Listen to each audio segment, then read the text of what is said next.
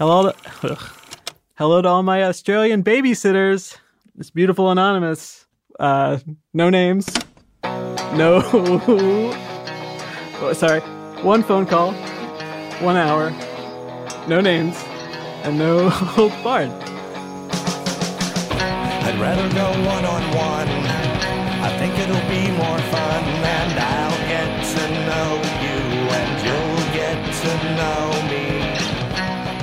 Hi, everyone. It's me, Harry Nelson, the new and improved host of Beautiful Anonymous. Happy to be here. Happy for you to be here with me.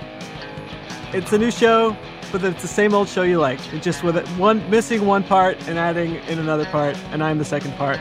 Welcome to the show. Got a chance to talk to uh, someone today on the phone line that we open every week here on Beautiful Anonymous, and we will going forward. Nothing that won't change. Um, but uh, I talked to a nice woman from Australia. She taught me a lot of things and put up with me when I asked questions about the crocodile hunter and other things, uh, and referencing Simpsons episodes that I saw uh, in the past. So, without further ado, let's get into the phone call. Thank you for calling Beautiful Anonymous. A beeping noise will indicate when you are on the show with the host. Hello? Hello? Is that Harry? yeah, hello, it's me, it's Harry. Hi, I'm so excited to talk to you. That's great. Um, how are how are you? What's go what's going on? Uh, well, I uh, it's actually just gone seven in the morning here, so I uh, woke up and saw you posting in the Facebook group, and I've been supporting your takeover for quietly behind the scenes for a while. So That's I was pretty stoked to see that you're actually doing it. Thank you. I appreciate your support. I, for people who uh, are unfamiliar, fortunately, to some behind the scenes stuff, everything's fine. But uh, Chris is on a bit of a probation probation here at Earwolf, and uh, I'll be hosting the show Beautiful Anonymous. Although we might change the title until further notice. I'm just I'm really excited uh, to be doing this and uh, excited to be talking with you. Uh, how uh, I asked you how you are, and you've responded to that. What, what else would you like to talk about today? Uh, well, um, let's talk about.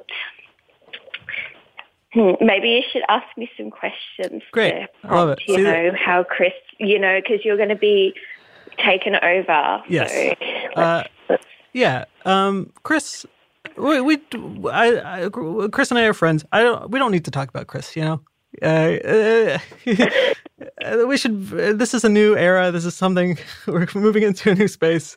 I think maybe we. we uh, let me tell you a little bit about me. I guess to get started. Is that is that is that good? yeah, that's helpful because then you know maybe I can be uh, Harry's Aussie best friend. Uh, See, this is what I was going to ask. I noticed. I noticed an accent, um, and we'll get into that. But first, let me tell you about my backstory. I'm from Indiana, you know, the Midwest. I'm in my early 30s. I like uh, I like uh, television shows and video games. Television shows and video games. You Yeah. sound like every single one of my students. See, I'm learning about. I'm learning a little bit about you, um, and uh, I'm loving it. I think I'm. I, I'm not going to ask you to for constant validation, but I think I'm doing a great job. Um, so you're. I think you're doing a great job. Thank you so You much. Feel confident in I that. feel great about it. Everything's good, and I, this is normal and good. So you're from. You don't have to tell me, but can I guess where you're from? you have to go, sure. Are you from another continent? I am, yep. That's pretty good. Uh, uh, Australia, uh, and you're a teacher. Yes, I am. Uh, what? Gra- Uh, what? Am. Sorry, I'm what grade do you teach? not gra- not grade actually. I Oh. teach at um at two universities. Wow. What? What? Uh, your stu- subject of study or Uh, teaching? so my my area is uh, writing and publishing cool. books. Yeah. Uh, have you yourself published a book? Oh, I haven't. I'm trying very very hard. Um, I don't but um, as yet unpublished. I did get really, really close last year. I got shortlisted for a prize. Um, and uh, yeah, I've I've got a lot of stuff um, in the pipeline, but nothing coming yet. So I've got some short stories and things, which is good because I also need validation, especially when you're standing up in front of classes full of college students who also want to be writers. Um, Totally. yeah, it's very yeah. So so I've got some stuff. I'm getting there, but you know, you do have that. I have that constant need for validation in that area too. I think this call is going to be great for us. I think after bo- after this, we're both going to be we're both going to achieve our dreams and really uh, have the confidence going forward that we have always um, known that was deep inside of us. That would be really awesome if you could do that. Yeah, no promises, but I, I feel I like it's do that for you. I think it's going. I think it's going in that direction. Um, so Okay, awesome. yeah, uh, great. So what are some things? What are some things we can speak about? I guess what's it like to be a um, I guess uh, what's it like to be a person who inspires the youth of America, not of Australia. Well, yeah, Australia. I think I've had I've had like oh three American exchange students in my class before. Do you notice a difference in the way that they are they like less less respectful? Uh, like for example, I just interrupted you, which is something Americans do sometimes. No, they um I'm I mean I don't really notice much of a difference um at all. I think um the way our classes run are a little bit differently. You know, most of our students don't come and live on campus. Most people commute. Um, there's, you know, some student accommodation, but it's not run by the university. So it's all it's all a little bit different. Um, yeah, so I think that sort of stuff might be different for Sure. them. Um, well, uh, is it is do you, do you, are like uh are like uh, American books and entertainment? Are they are do those like are they so invasive uh, in Australian culture that that's something, or is there like a whole world of um, media that you're focusing on that we might not be studying here in the states? Uh, yeah, they are super like. Um, I I live. I've lived in the states a couple of times, and um, every time I came over, I realised that I uh, just switched. I started saying um, sidewalk instead of footpath, and trunk instead of boot, and just all those little things. Um, I just did them as soon as I started hearing the accent. I started speaking back that Yeah. way. Um, and, and it is, it's because we are raised on a steady diet of American culture over here. Um, and, and I was probably a little bit more obsessed than the average child. I used to have Fourth of July parties and um, oh, really? things like that when I was a kid. But yeah, yeah, but I, I do think it's quite, it's quite. Um, look, we we're probably getting better now. Um, our film and TV industry is getting better, but um, it's also getting worse in some ways because streaming means that thing more, which is really actually it's probably the best part. I also love TV and I think that's probably the best part about this streaming thing is that we don't have to wait anymore or find our TV and stuff by other nefarious ways. Sure. Yeah, I feel the same way. I'm I like I watch a lot of British television and the used to be like 2 years later it would maybe show up somewhere, but now it's now it's all over the place and that's great. Yeah, yeah, it's good. It's much better. But we are, um, we definitely make an effort um, to teach Australian literature to students because Sure. that's obviously the industry that they'll be going into. And it's, I mean, it's also really important to me. Um, so I'm a um, First Nations Australian person, so I'm an Aboriginal Australian. So um, it's also super important um, that we are not teaching um, colonial history all the time. Yeah.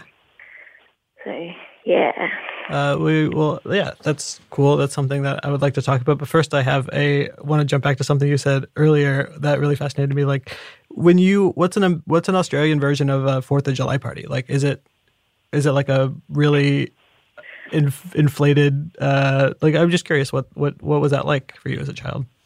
Well, it, um, I grew up in um, Tasmania. I'm not there now, so I'm happy to say that I grew up down in Tasmania, which is the little state, the island at the bottom.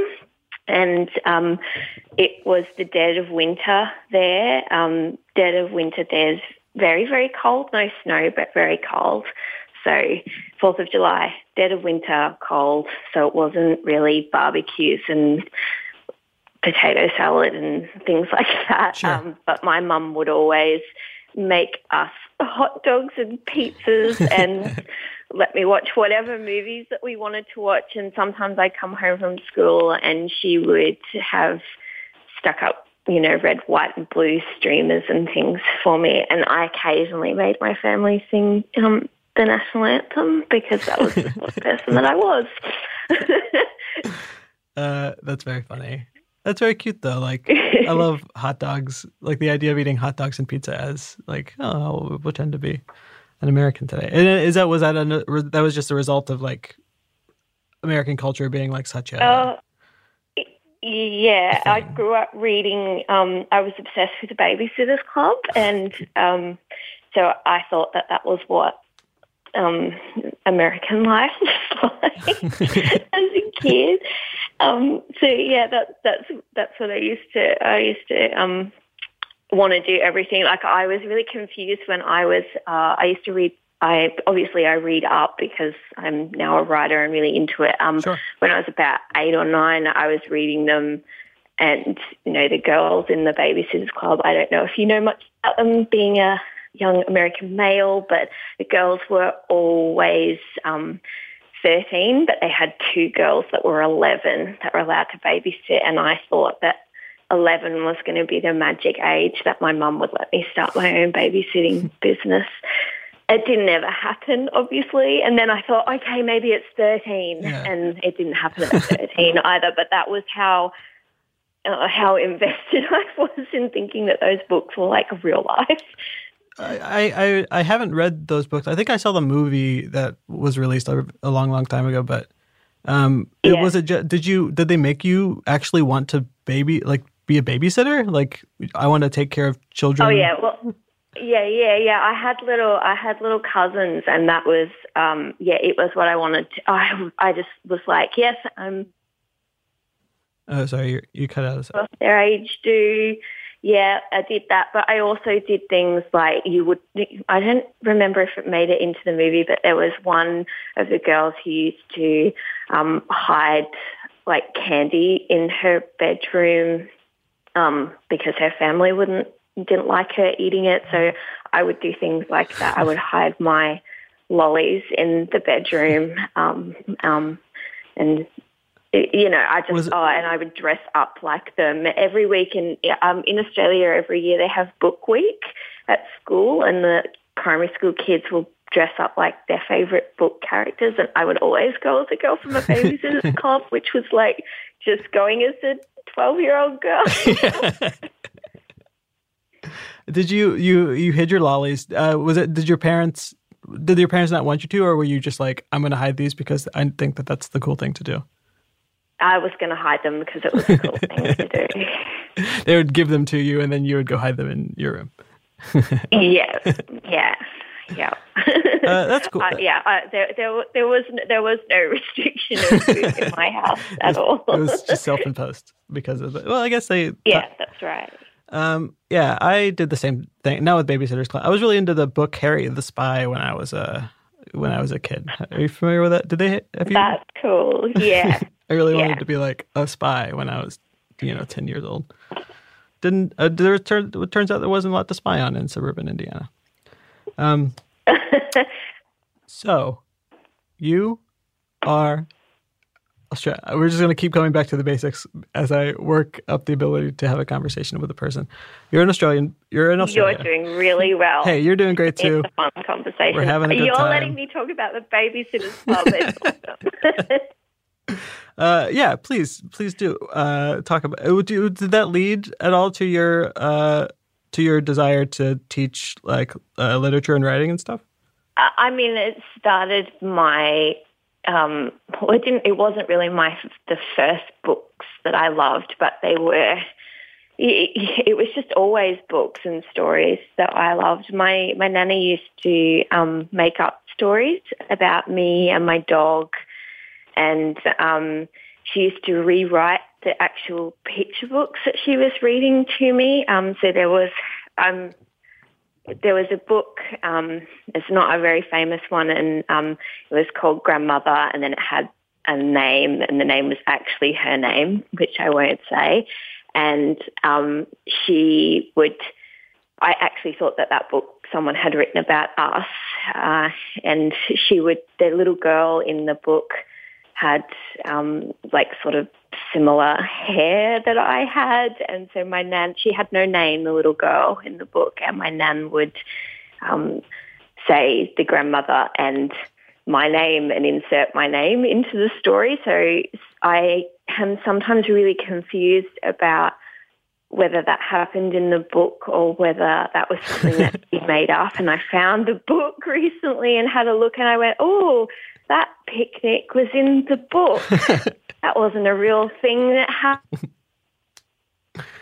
But it became it sort of became a part of your your internal narrative. You keep no, your like that, yeah. Your phone keeps cutting out for periods of time. I'm not sure. Like, oh, okay. So I, I'm not sure what's causing that. I just want to make you aware of it. I'll try and stand in one place. I would never ask you to do that. I just want you to know that how my experience on this side. And if I cut out, feel free to tell me. It's like I want us to have that kind of relationship. All right. Um, Australia stuff. You okay. know, you know. Here's an here's the thing. Australia. Speaking of Australia, uh, and I know that I don't want to bring up Chris Gethard too awful much, but platypuses, duck-billed platypuses. They get a bad rap on the show. Yeah. I personally think they're cute. Chris has a pretty closed mind on the subject. Any, do you have any uh, anything you'd like to speak on about that? I think they're really cute too. I guess they're a bit scary with the poison in their feet, but yeah, they're really cute. They're, poison in their feet? Uh, you don't. Yeah, yeah, they have like these poisonous the things in the. Oh, I'm going to get ripped for this. If any other Aussies have heard it, but yeah, they have like um, the the males. I think it is have have like spikes, and I'm pretty sure they have poison in them. I don't know. Oh, boy. Somebody can definitely tell me on the Facebook group that I'm wrong, but they definitely have spikes. Jeez. Well, that I mean, I always thought I, they were so cute. If I saw one, I would be like, I want to pet this weird-looking creature. Now I know to fear them. Well, the thing is, you don't see them very often. Like I have seen them in the wild, but you you really really don't see them very often. Um, the last place I saw them was actually shortly after Chris Gethard said something about them the last time, and I had a friend from Germany here, and I'd taken her to see some native animals and I was taking a million photos of them to put in the Facebook group, but I never ended up getting to do that because you couldn't really take very good photos with a phone in this. Um, they have like portals so that you can see them underwater. Um, what do you What do you mean? I just could not get a good. They're also, portals. There are. uh, Yeah, they have. You know how if you go into a zoo and you're like seeing snakes and you go into a dark little house and they've got round portal windows or something to oh. see them because they're nocturnal and sure. whatever. Um, yeah, so in the um, in the platypus house at this um, sort of zoo that I took my friend to, you go inside a dark room and they have um, like little portals so that you can see them underwater. So gotcha. you're under the water yeah. and you can see them swimming around. And they're really cute. They are really cute. Yeah, they're very cute. They're now I'm in the water with them. Then terrified of them. Uh, yeah, they. I when you said portals, I thought you meant like in the wild, and I was like, I didn't know what that meant. Maybe I thought it was no, no, a, just in the zoo, not in the wild. Yeah. No. Um, we commercialize our animals, but not to that degree. um. So yeah, Australia. We're, like I said, we're going to keep going back to that as the, as our base. That's our base topic, and then we're expanding from there. Um, that's the way I host the sure. show. I'm now the host of. Well, as long as you don't do the um, run through 18 Crocodile Dundee um, quotes, then that's awesome. I'm happy about the Australia thing. Well, now I want to talk Crocodile about Crocodile Dundee Dundee. well, when the first day that I got off the plane in the US, and my uh, the very first time I came um, over there, I had my friend and a group of her friends came over to meet me, and I spent the whole time like having them go, "That's not a knife. this is a knife." See, I mean that's a that's a fun thing, but I appreciate that it would probably be annoying if people kept saying that to you unprompted. Um, is there like an American equivalent of Crocodile Dundee? Like, what's like the movie that you would point to and be like, oh, that's like the American stereotype? What were you playing at your Fourth of July parties? oh, I don't, I can't, I don't think there was really because we just had so much. It was probably just what you all had. It was probably, you know, uh, yeah. So we didn't really have a. That's a big stereotypical American movie. Yeah.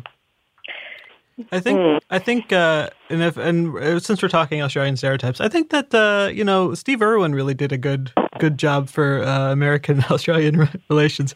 He seemed, he just seemed like a real sweetheart. The crocodile yeah, I think he was a good guy. I think he was a good guy. Um, he, I was, I was actually living, I was living in um, California when he passed away, and lots of people while I was there would ring me and ask me if I was okay. it was really sweet. That is But very sweet. I think people thought I re- actually knew him, but um, Did it affect? Yeah, did yeah, it? no, Do you think it did affect you in a in a large like? Did you have any particularly strong feelings for it? Like, was he? I imagine he was a bigger celebrity there, even maybe.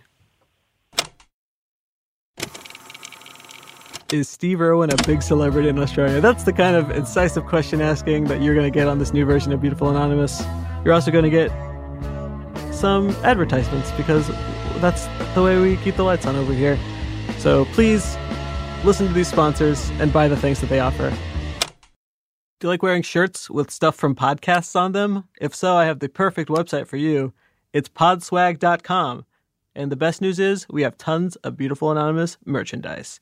Do you like shirts? Do you like pens, mugs, even a signed poster from the previous host or a signed copy of his book, which I haven't read but I heard is pretty good? It's all there on Podswag, and it's all waiting for you. So to get all that stuff and more, head to podswag.com slash beautiful for the entire Beautiful Anonymous collection. And, you know, wear it, buy it for someone you care about. Thanks so much, sponsors, for all you do and all you make.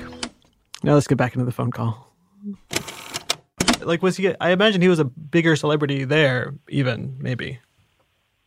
he's a massive celebrity. He's he still is. His whole family's still big here. Um, uh, they're all still on billboards and doing things for wildlife. I don't know. My my feeling my feelings are complicated. I think that they wanted the best for the country and um, and for the wildlife, but then of course he's a he's a white fella, and Sure. some of those things are a bit complex for for me to think about too Sure. um, you know, the need the need to have conservation for animals here in Australia maybe is a complex issue. So yeah, some of those things. But yeah, he look. I think he was a good guy. He raised money. I think his.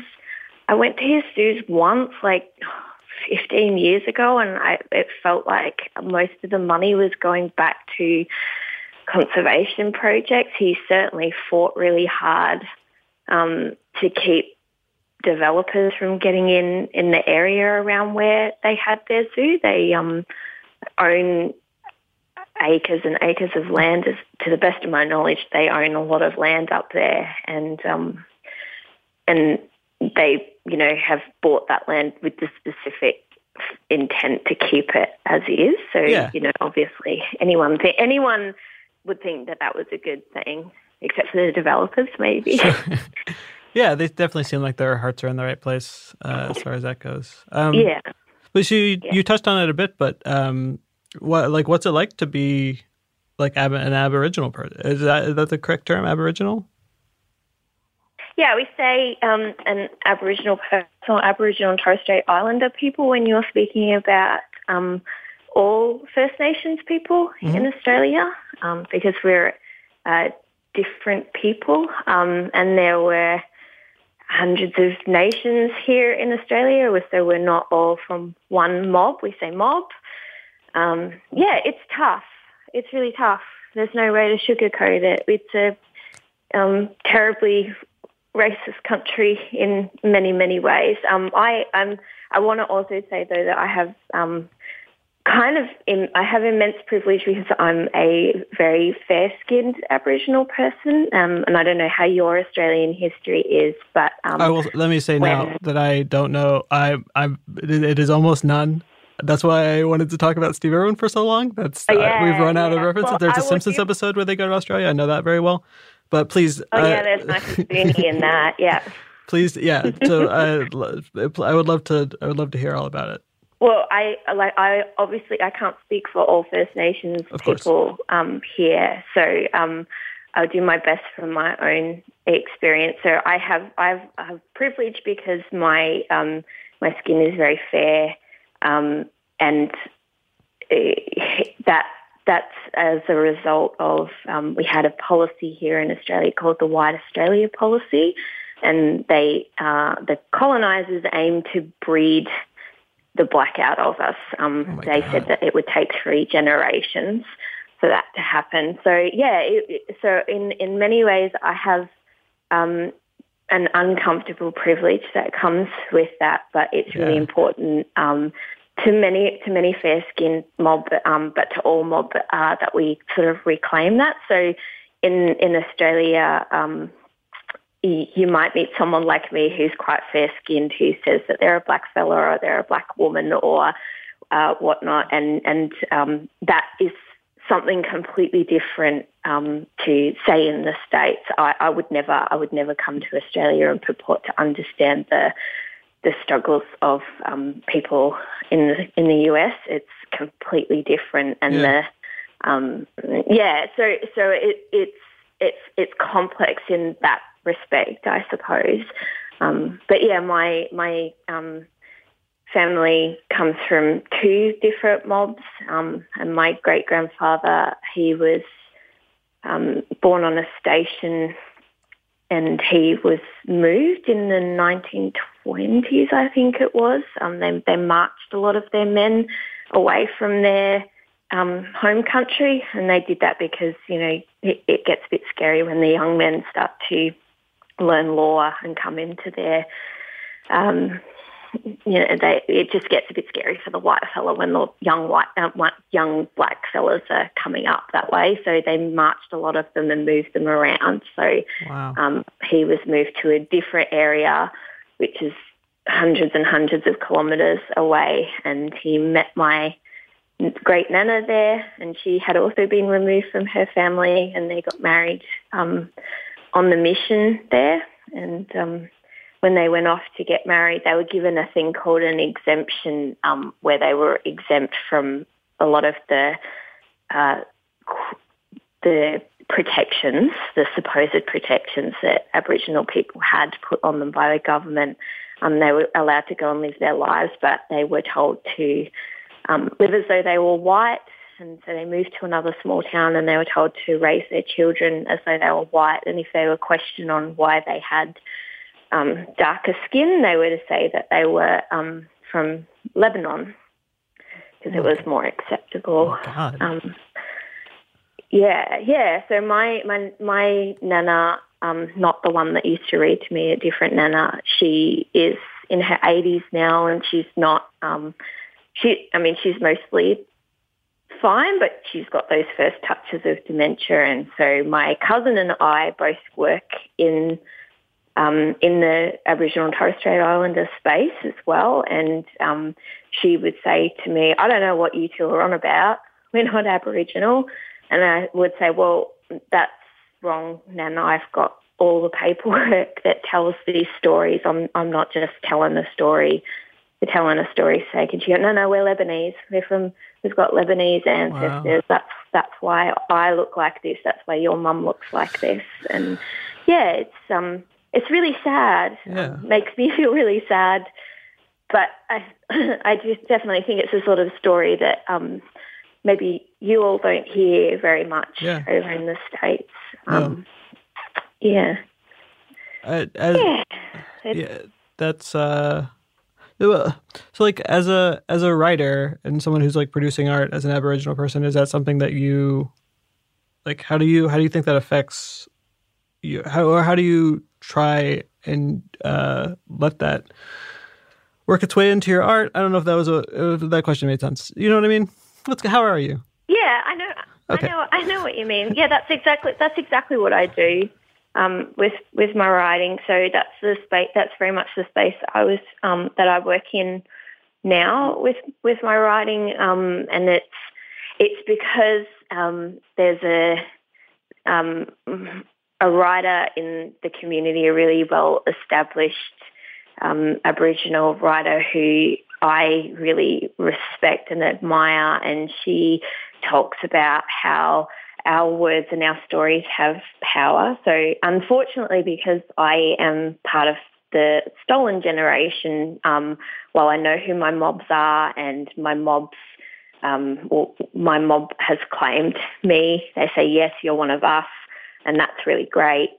Um, but it also means that I don't have a position or standing in my community, um, or I didn't have a position or standing in my community. It's a bit different now, but um, I didn't for much of my life, and it means that um, many of the many of those traditions and customs aren't, aren't passed down to me, so I don't have knowledge. Um, so, but this writer says um, that all of our stories have power, whether you um, went through horrible, awful, traumatic things and your family did, um, and you still have country, or whether you were dispersed and you don't know who your people are. Yeah. Your stories have power, and she talks about how we should use our power to um, maybe reclaim the harmful stories that are told about us, which which are you know very much along the lines of um, stereotypical caricature type things, um, and we get to change the narrative by doing that. So Yeah. yeah, I, I take that kind of um, I take that responsibility really seriously, I suppose. Uh, do you feel comfortable like uh, uh, uh, identifying uh, like as an Australian? Like like is that what's the Uh, it's tough. It's really tough. Um, yes and no. Yes and no. Um, I'm not very proud of my country at the moment. Um, not. I haven't woken up feeling very proud of my country at the moment. I don't know if you've heard news coming out of um, in Christchurch, which is New Zealand, not my country, but they're our closest relatives. But um, yeah, I'm not. I'm not very proud of that. Um, and there's some tiny thing. Well, not tiny. They're massive. If you're Australian, they're massive things coming out um, about that. But I'm. I don't want to give those people airtime. Um, so in that respect, no, I'm not very proud of it. But um, I. I think that things can be better. I have a lot of hope for it. So I still kind of say so-called Australia to many people, but to to y'all in the states, I would say I'm Australian. It's just easier. Sure. Um, I can have that conversation about like where I actually come from with some people, but for for most people, I if I come to the US, I just drop in as a white Australian.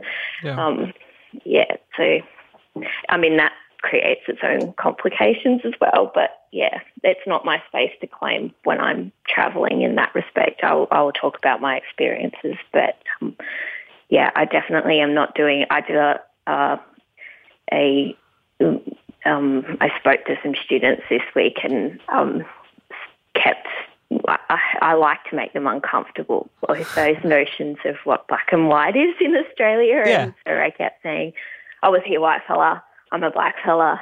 Kept saying things to to because that discomfort um, kind of breeds interest, I suppose. Yeah. And, and I get a, I get a lot of students then wanting to talk to me about some of those preconceived notions. So I do I do that a lot um, now, but I would certainly not, if I was coming to say teach in the US, be Sure. standing up doing things like that. Um, there, I would I would speak to my experience and I would explain, but um, yeah, it's not not the sort of space I would claim there. yeah Hmm. yeah wow See, look, you got deep and heavy and got the big Ugh. story out of me. Yeah. You did really well. Uh, I mean, sure. I mean, you, it helps that like you're really like the way you speak. You speak really eloquently about this sort of stuff, which is something I admire because I feel like if I some even something that's important to me or something that I uh, care a lot about, I often have a hard time expressing it. I find, and I so I, I really admire the way that you're able to speak of that. You, but you mentioned something. You mentioned a term, the stolen the stolen generation, and part, part of my ignorance. But can you Oh, speak about that a little more? a. Oh, sorry. Uh, you mentioned a phrase called the the stolen generation. You, you said you said that earlier. Can you expand on that a bit and talk? Just, I mean, I, I. Yeah, yeah, Go ahead. yeah. They um. I'll look. I'll I'll do my best, and and Yeah, I I guess course. that um that there'll be conversation around that um after after this comes out. But um yeah, the the white settlers um removed um mo- mostly children, I think, but they removed people from their home um, under this um, Protection Act. Um, they said it was for their own protection, but it was so that they could take land and um, farm in different ways to the way that um, ancestors were farming and running their communities and um, running their um, their day to day life. So they started moving people away and splitting families up. Um, uh, it- there was a lot of um, we're going to teach the savages to be Christians, good Christians. Um, so they had missions. So um, lots of them were run by churches. Um, so missionaries come out and get their noses stuck into the, the savages and uh, they wanted to educate us and teach us language because um, apparently we didn't have language, which we did, and unfortunately many languages are, are lost, but there's a real movement here. Actually, um, 2019 is the year of Indigenous languages, and there's a lot of um, reclamation going on. There are many, many um, mobs and states in Australia doing their best to um, put together the language again, and there are many people in communities that um, still have language and speak it, and um, so they're doing things like uh, writing picture books for children so that they grow up being able to speak their their language.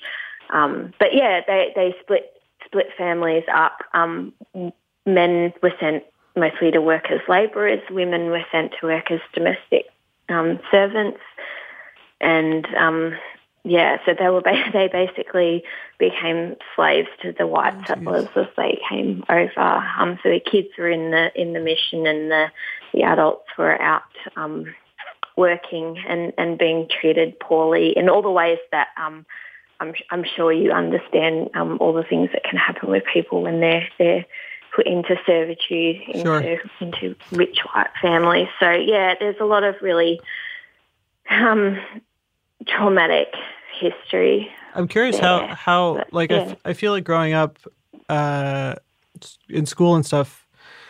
We the teachers and they they kind of yada yada over like the more negative parts of American history. Like, is is this something that's becoming Mm-hmm. mm, like? Do they teach do they teach this in school? Like coming up as a Australian youth, like do kids like They learn- didn't when I was in school at all. Um, we dressed up like convicts and we were Yeah. taught all about how horrible it was for um, people in England to be rounded up and sent out here on boats. And I could tell you intimately about the boat journeys made by specific people Yeah. and um, and and I yeah, look, I was always really interested in that because at the same time as um, I identify as a First Nations person, um, obviously I have um, family that came out that way as well on the Sure. other side of the family. So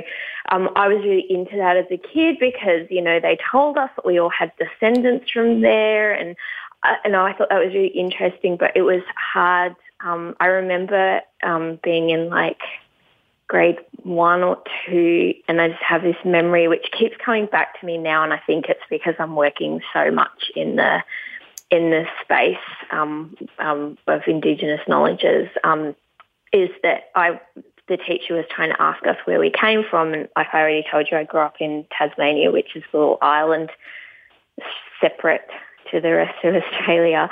Um, and I kept trying to tell the teacher that I was from Australia, and she was like, "Yes, Tasmania is Australia." As well, we're just a state, and she kept trying to explain to me that, but I was trying to tell her that um, I was first. that was what I was trying to explain to her, and and I didn't have the words to tell her that. I knew I knew that was. Sorry, you cut out there again. Don't think we were taught it in school. So Sorry, um, sorry. we were separated. We were separated out sometimes.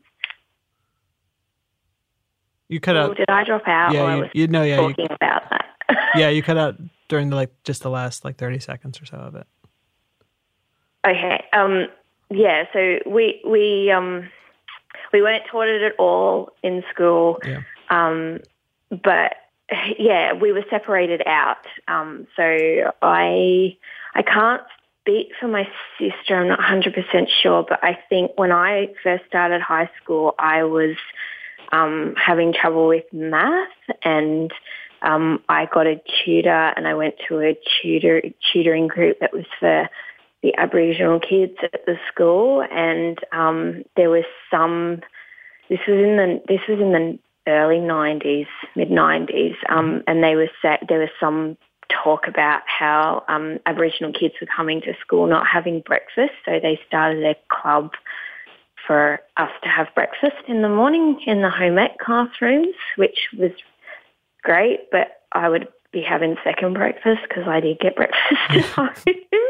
Um, and, and I got to go on camp with other Aboriginal kids from other schools, but that, that was kind of it. Like that was where we, they, they kind of expected in school that our knowledge about our history would come from our people, which, you Yeah. know, continues to perpetuate that system. I, I, I know that there are moves to change it now, but there are, I, I'm I'm really not sure. I've um, got someone in my family who is I've got a few teachers in my family, um, and and someone else who's about to become a teacher, and um, I know that he's got to write some assignments on teaching Indigenous knowledges, and is going to come to me and have me check it over for him. But um, yeah, I don't know how how much that's actually happening in the classroom. Yeah. But yeah, those those things are kind of glazed over. They were at least in my day, which makes me feel really old. But you know, Uh, so you're from you grew up in Tasmania. yes. I bet the Tasmanian devil must really piss you off. Uh, not really. I think it's pretty accurate. What- Accurate how? Uh, Well, that's a it's a real animal, Uh, yeah, yeah, they're real animals. and they They're- spin they spin around they and eat, look and eat stuff. well, look, they're tiny and cute. They look tiny and cute, but if you get them on your farm, you will have no sheep left. They are vicious. They have they have some like oh, I don't know. They're they're really really vicious. They're cute and tiny and endangered, and we need to keep them. But they're also um, carnivores. They are. They're. I'm noticing a trend of Australian animals looking Cute cute, animals but having you. yeah having secret deadly uh, attributes. Uh, do you like just run into it every once in a while? Be like, oh look, it's a Tasmanian devil. Let's move our sheep. Let's take a break there before we hear the answer to this Tasmanian devil related question. To hear from our sponsors.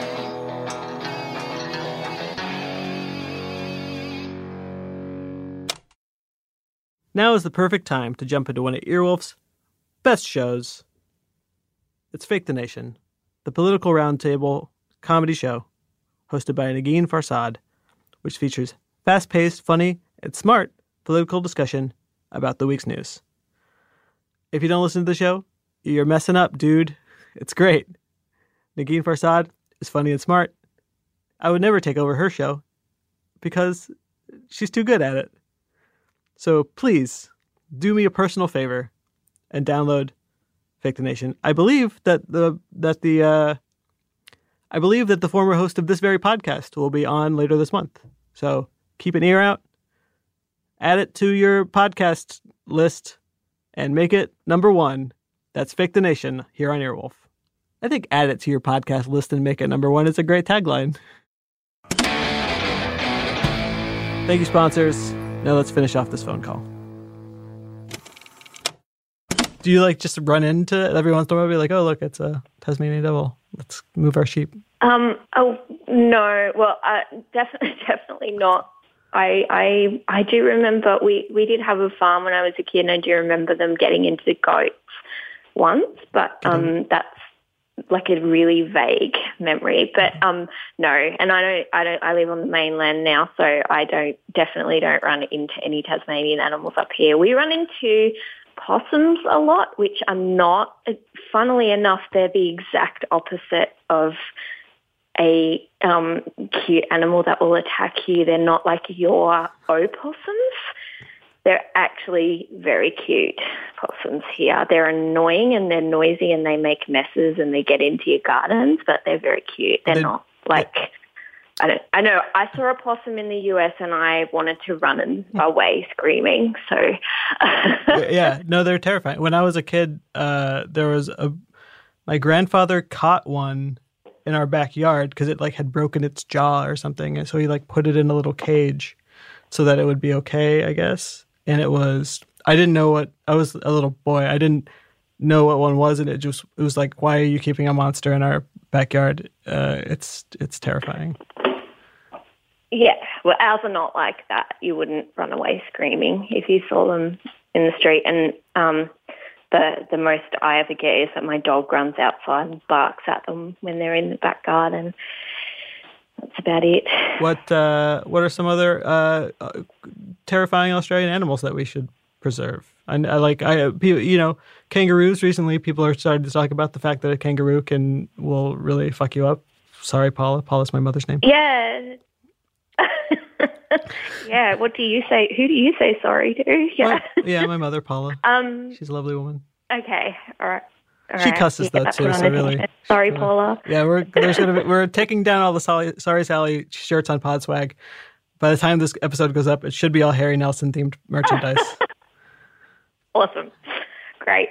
Uh, yeah, um, they they are they can be really scary. But where my parents live now, um, they live uh, about five hours away from me now, and they have acreage. And we get up in the morning and have coffee and sit on their back deck and watch the kangaroos. It's really cool. Cool. Um, it's you know the most the most Australian thing ever. Yeah. um, most most most of the time, uh, I would get I would speak to someone from the US and go, no, they don't like hop down the street. I don't see them. I live in a suburb that's probably very similar to a suburb that you grew up in or that you live in if you live in a in the sticks. Um, and no, we don't see kangaroos all the time. And then I go, oh, but I could take you up to see my mum and dad, and then you really would see the kangaroos in their backyard.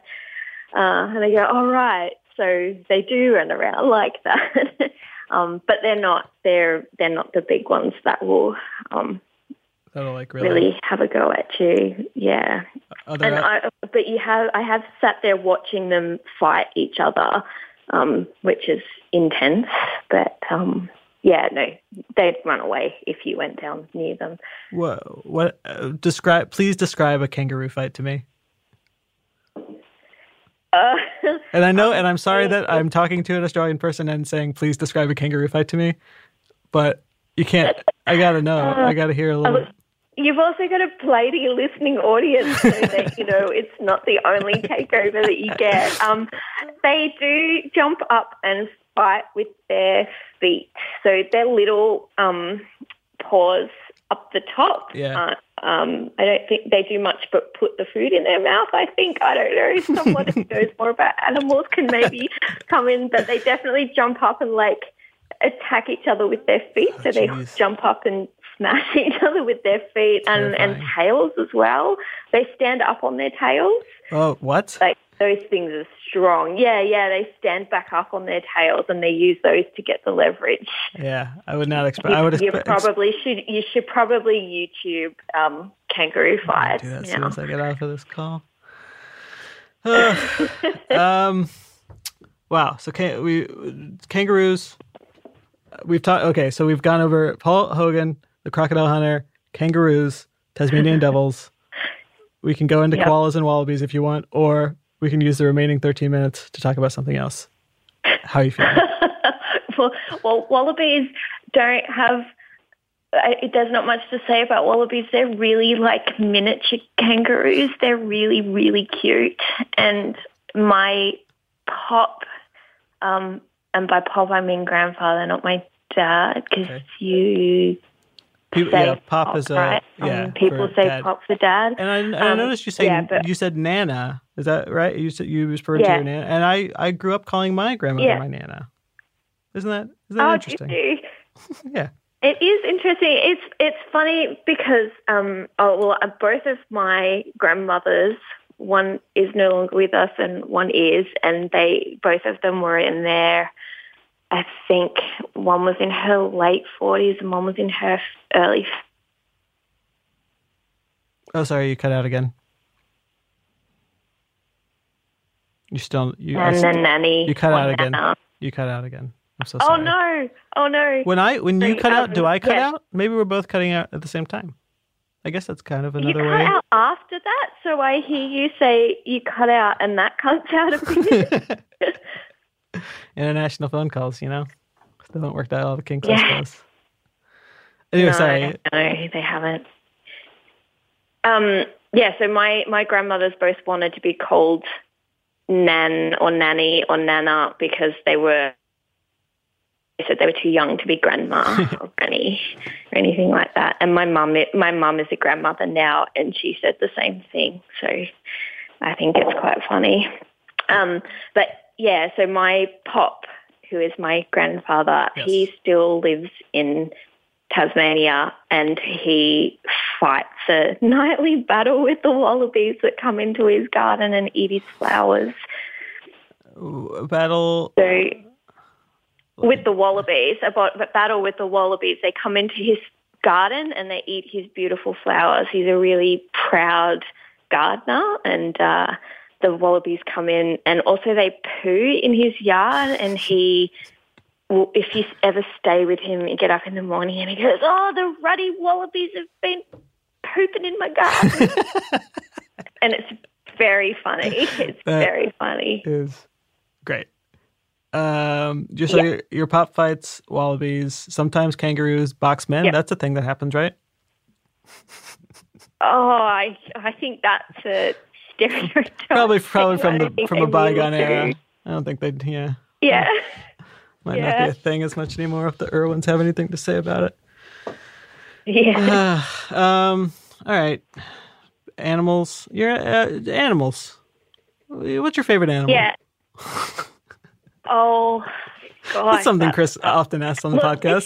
so but you know what? You know what? So here, here is maybe your deciding factor with the Facebook group. Is Uh-huh. that where do you come down on the dog thing? oh God, I'm. you know, I have to say that I have very similar feelings to Chris about dogs. Oh no, I know. Harry, no. I know. I know. You. It's. I just got a cat. I just got a little kitten. She's the cutest thing in the Uh-huh. world. Uh, and I love cats. And it's not like I dislike dogs, but I've just never. ha- I've never had a dog. I've, there's never been a dog in my life that has meant as much to me uh, as people often express that theirs do. Yeah, yeah.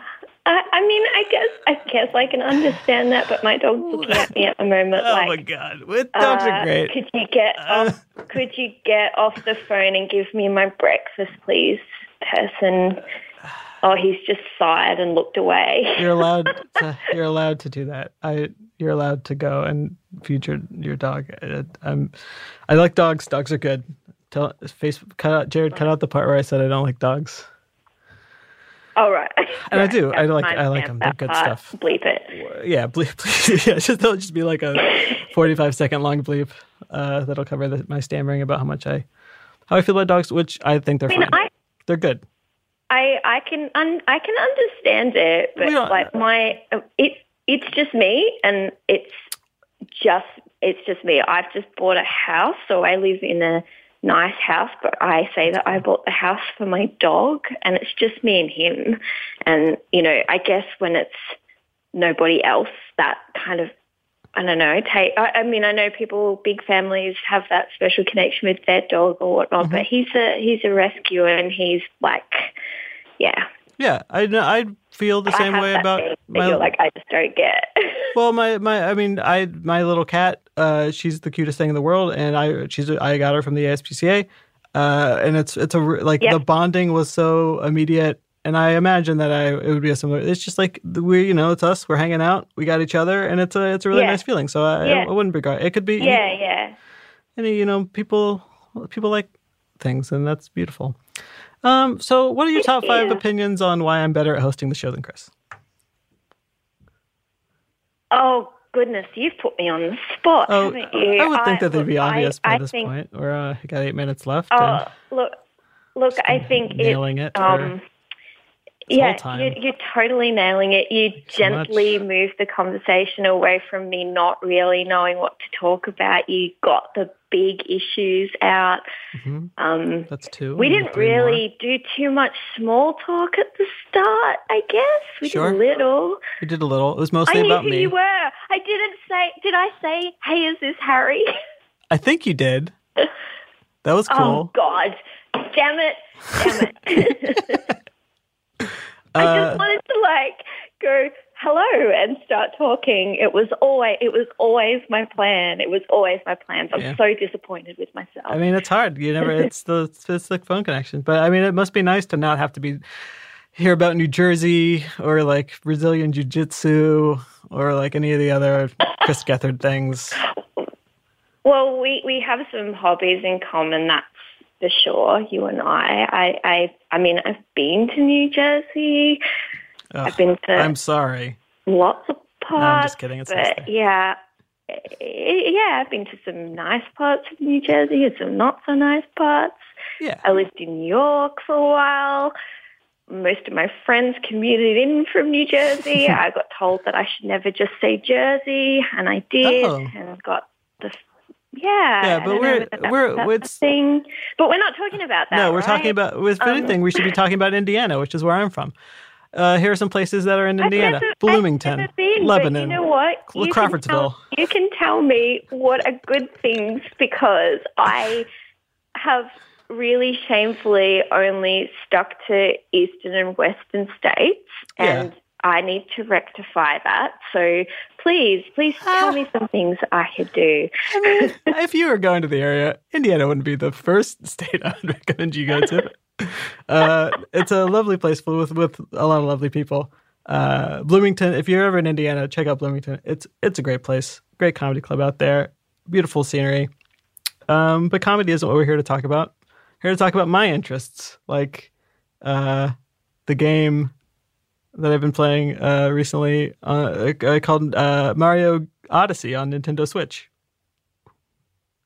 I think video game. I think video games are more expensive out there, right? Isn't that a thing? Don't you have like harsher restrictions I- on video games?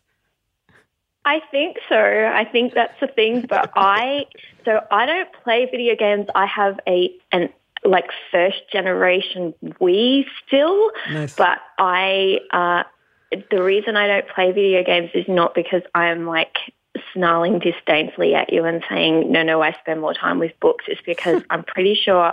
I've got a fairly addictive personality and I just do not have time to that. sit and play video games in the way that I would probably play them should I get interested in them.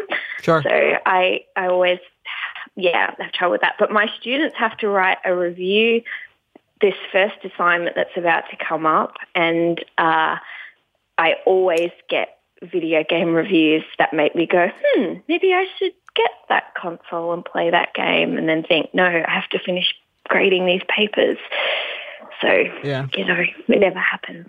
Um, well, Hmm. if you ever get a chance, you know, to play a video, if you need some tips, please feel free. I'll I'll, recommend some uh, some good games. We got four minutes left. Uh, what are I don't have uh, unlike the previous host of this podcast, I don't have any books. What are some uh, tips to get a uh, book published? Let's say I wanted to make a book Oh, you don't have an. about about about yeah. about winning and why that's good. About how about why sometimes succeeding in life is actually the thing to aim for. What uh, what uh, what uh, what how can oh, I get hey, that done? You know, I don't you know, got Judd think Apatow on my speed got dial. oh, sad. But I think you've got a great voice to do an audio book. That's thank a plus. Thank you so much. So I just gotta, I just gotta find something to read, you know.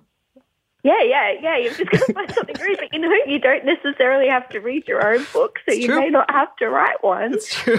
Yeah. you just saved me a huge step. Tell Audible, hey, someone's told me I make a really good reader. Yeah, I mean, I'd love to. I'd Yeah. love to be the reader for your eventual audiobook. Maybe that's how we'll. that would be awesome. All right, that's awesome. Yes, yes, that would be really cool. That's what we'll do. Just it would be funny because you know because it would be. it's probably fairly Australian Yep. Would you try and do the accent or not? Uh, I don't know. Do you think that it would be good for me to try to do the No, you should accent? probably. No, I don't know. How confident do you feel? Because you know it's a tough one. you know, I'll I'll give it. You know, I, I as the ho- as the new host of Beautiful Anonymous, I need to be able to do this sort of thing. I have actually a pretty Okay. good accent. Let me give it to you. Just tell me what you'd like me to say, and I'll say it in the accent. Oh, maybe you should say one of those cliche ones.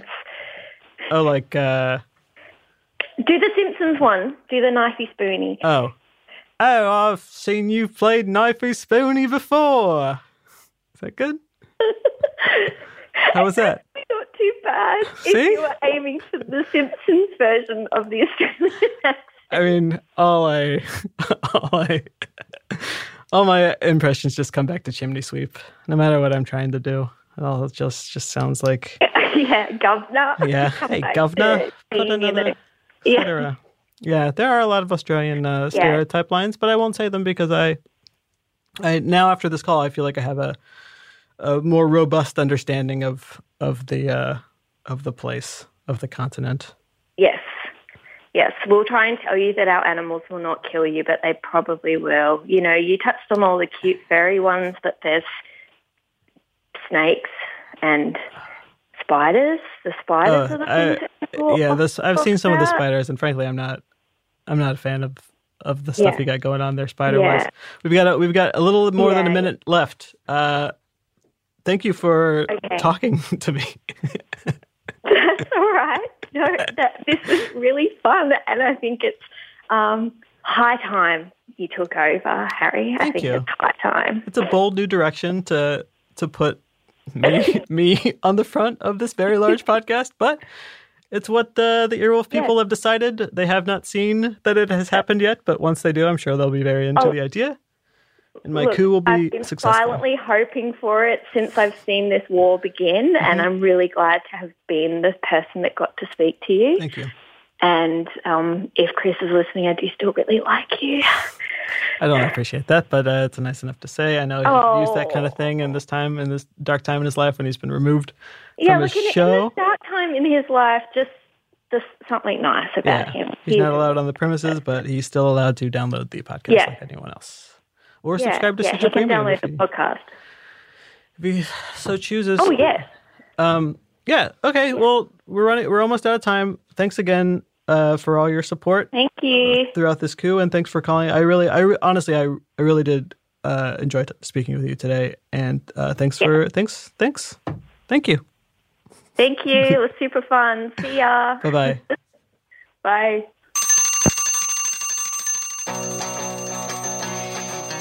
Thank you so much, caller, for taking the time to speak with me and for not hanging up when you found out you weren't going to be speaking with Chris.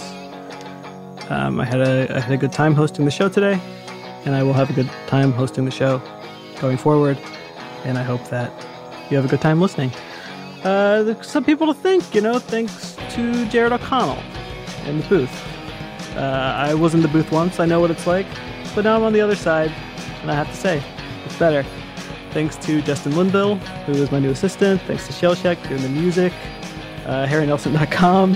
Find out I don't have any upcoming tour dates. As I mentioned, but uh, please rate, review, subscribe to the podcast on Apple Podcasts or Stitcher. I guess also just write me and tell me what a good job I did and how much you don't miss Chris Gethard. And I'll speak with you next week on Beautiful Anonymous. Also, HarryNelson.com is not my website.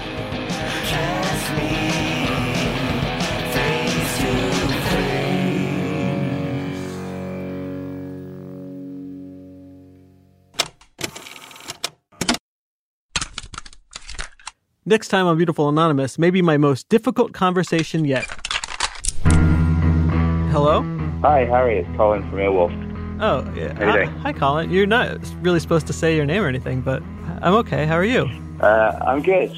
I'm good. I was I was surprised to get through on the on the show phone number. Usually that that's pretty busy, but I guess since since people think you're the host now, no one's really calling. Yeah, it's been pretty slow around here. Listen, um, uh, good job, good job on the show last week. Thank you. I think you really you, you gave it a really good shot. Um, I don't like the tense you're it seems like like we've had quite a lot of pushback from listeners. People seem kind of upset not having Chris on the show. Okay. kind of angry at you. Oh, really? Like I say, well done, good try. But I think we're going to have to bring Chris back. Fine. Thanks for thanks for saying good try at least. The, that part was nice. Yeah, okay. So so we'll get Chris back in next week. Okay. I'm not allowed to hang up, All right then. but you can. Oh, okay. Well, I mean, I don't want to hang out. That seems rude. So I guess I'm just going to get on with some work. Okay, sounds good.